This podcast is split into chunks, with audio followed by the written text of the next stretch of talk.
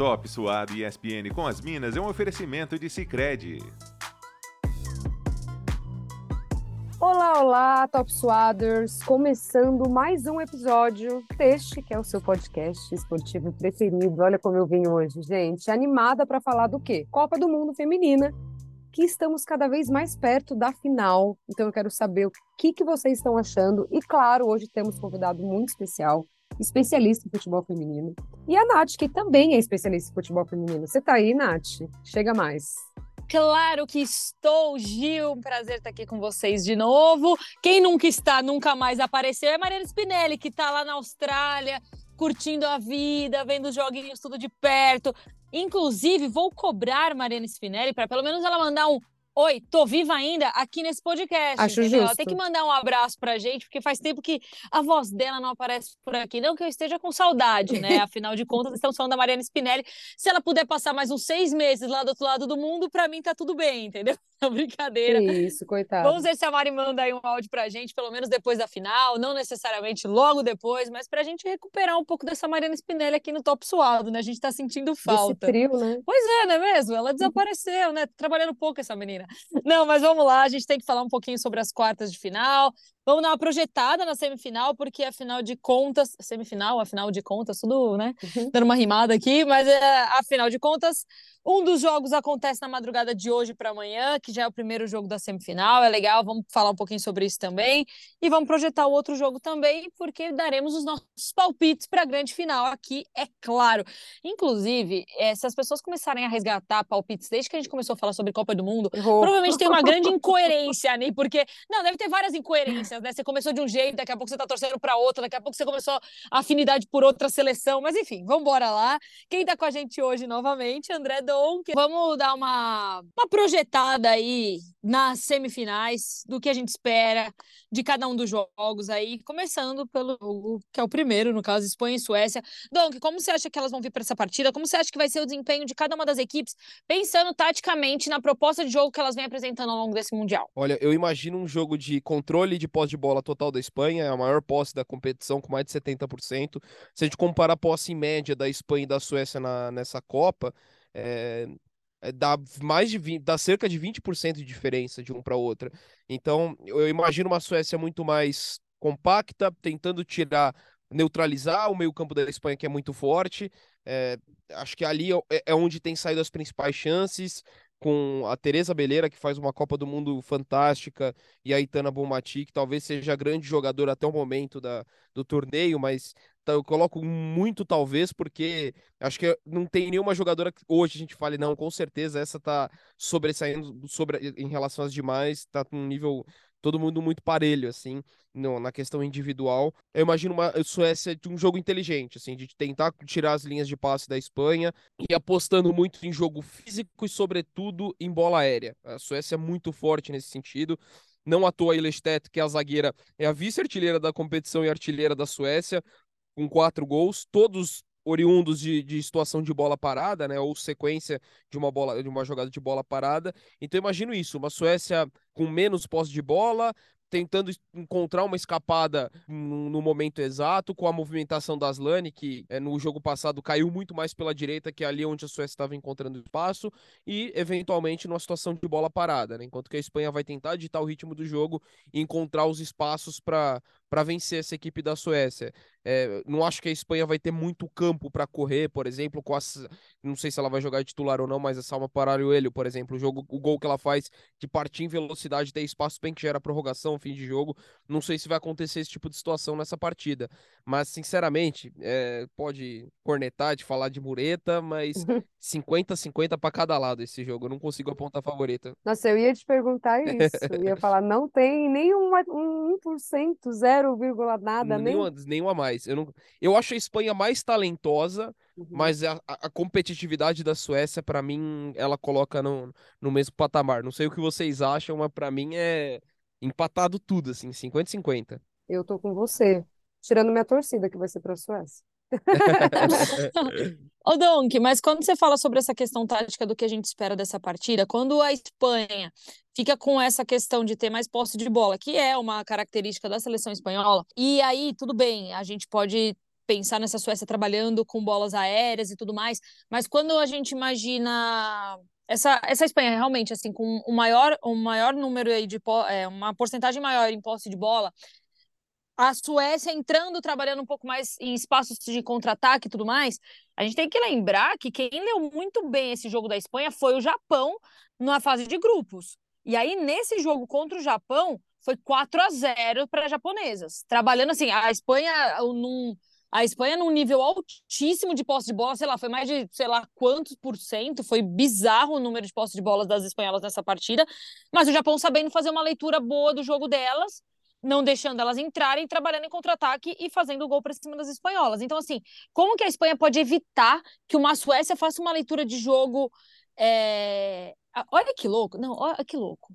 A Espanha venceu do Japão, não, o Japão venceu da Espanha de 4 a 0. Uhum. A Espanha vai lá e tem um jogo contra a Suécia que a Suécia perdeu para o Japão, que venceu da Espanha. Meu, muita loucura esse jogo vai ser.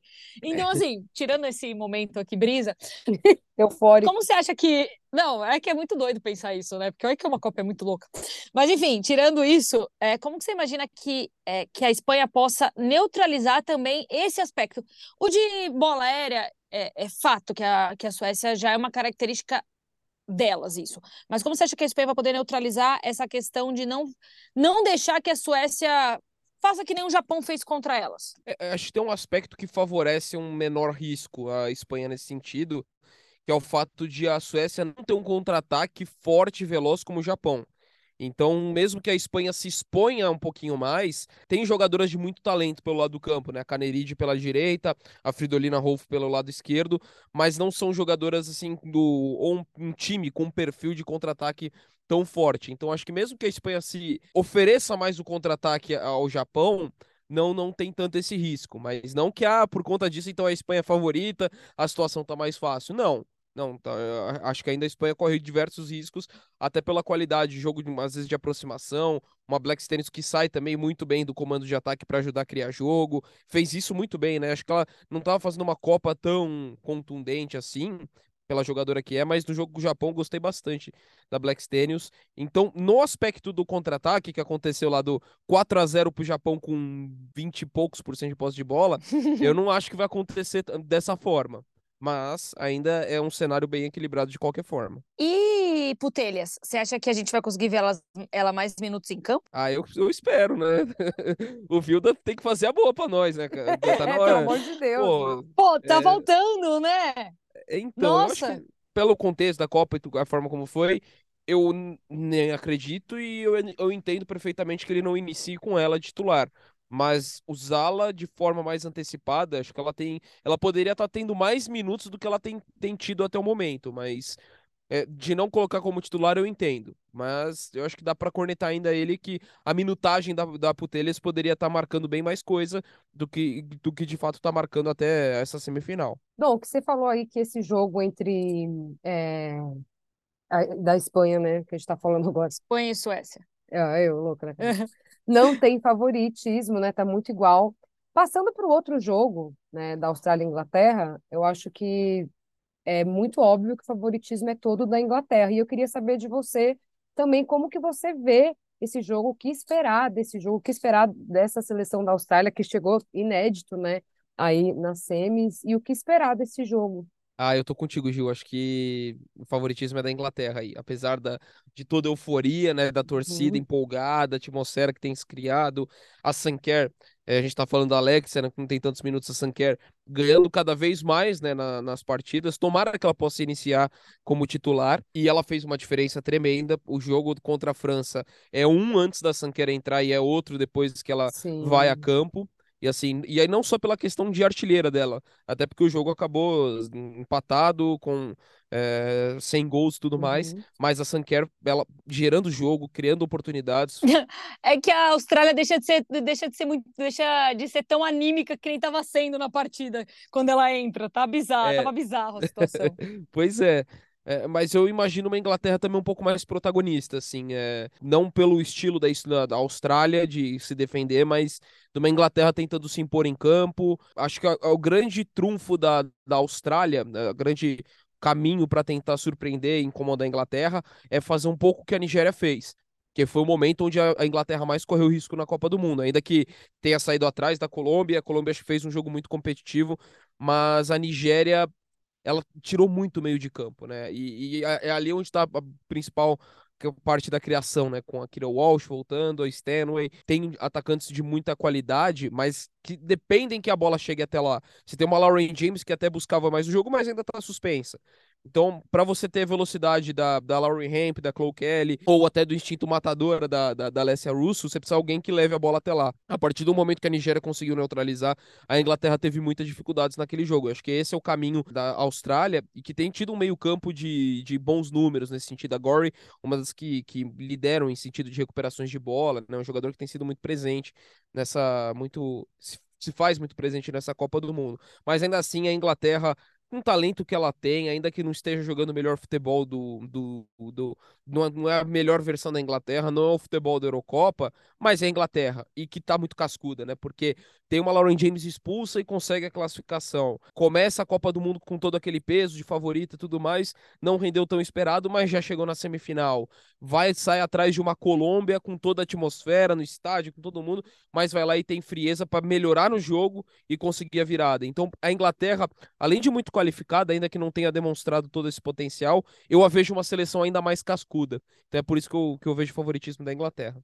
Eu até ia é, aproveitar isso que você falou, até ver com a Nath também, porque a Nath sempre fala aqui, né, que a Inglaterra, ela deu aquela frustrada, tô pondo entre parênteses, né, porque como ela tem esse peso de ser uma das grandes favoritas, ela ganhou com placares magros, assim, não foi, é que nem você falou, ela não mostrou ainda potência. Você acha que nesse jogo a gente pode é, esperar que venha uma, uma Inglaterra mais ofensiva, com um outro tipo de futebol, um outro entusiasmo, assim? Ah, eu, eu, eu, assim, tendo visto o que foi a Copa, assim, só o jogo contra a China, né, foi o único de um placar mais elástico dentro do que se esperava de resto, de fato, tô contigo, assim, todos você fica com a sensação, tá bom, a Inglaterra tá aqui, a gente esperava que ela tivesse aqui, mas está faltando Inglaterra ainda nessa Copa do Mundo, é, né? Não é a potência que a gente espera, né? Exato. E assim, como é um torneio de tiro curto que tem acontecido até pelo nivelamento das seleções, eu sinceramente ainda aposto que a Inglaterra vai ser campeã, mas eu não, não imagino que vai ter um show. Por exemplo, o 4 a 0 que ela fez na, na Suécia na semifinal da Euro. Eu não acredito que vai acontecer isso. Eu acho que vai ser placares apertados, talvez com prorrogação, talvez pênaltis, mas pela forma como tem sido a Inglaterra não sendo tão encantadora e pelo nivelamento, ainda mais agora em semifinal, eu não acho que a gente vai ver a Inglaterra da Eurocopa, mas eu acho que a Inglaterra campeã da Eurocopa vai, vai aparecer de novo. Vai surgir. é, eu também acho. Olha, sabe uma coisa que, me, que também pode pesar a favor da Inglaterra nessa, nessa semifinal? O desgaste das australianas, né? Porque foi aquilo que eu tava falando. O jogo contra a França foi um jogo sem fim, né? É, bom ponto. Então, assim, a gente tá falando de uma Inglaterra que venceu no, no, nos 90 minutos. E aí a gente tá falando de uma Austrália que jogou contra a França por muito mais tempo. Então tem essa questão do desgaste em cima também das australianas além de, claro, todo o favoritismo da Inglaterra nessa partida, né? É, eu acho que essa questão da, da Inglaterra, a Mila chamou atenção também é, sobre uma coisa que é importante, né? É, é claro, é, é, uma expectativa nossa, né? Quando a gente vem para esse Mundial, a gente está imaginando aquela Inglaterra campeã da Euro, sabe? Só que a gente já vinha é, em alguns amistosos, e não que amistoso seja parâmetro, mas ainda assim é um futebol que está sendo apresentado ali. A gente já vinha vendo algumas questões dessa Inglaterra não tão mais tão parecidas como foi da campeã da Euro. Porém, é uma Inglaterra que está numa semifinal, entendeu? Então, assim, é por mais que o futebol já não encante como encantou na Euro, ainda é uma das grandes favoritas, se não a favorita a levar o título, né? É, não está encantando, mas está vencendo, né? É, é mas isso. como, mas como a Austrália vai passar, a Inglaterra vai disputar vai, o terceiro vai, lugar, vai, entendeu? não, mas agora, agora é sério, assim, é, eu acho que tem isso que pesa contra a Austrália também, o, desga o desgaste das suas jogadoras. Uhum. E Dom, que eu não sei se eu gostaria de ver a Sanquer já entrando como titular.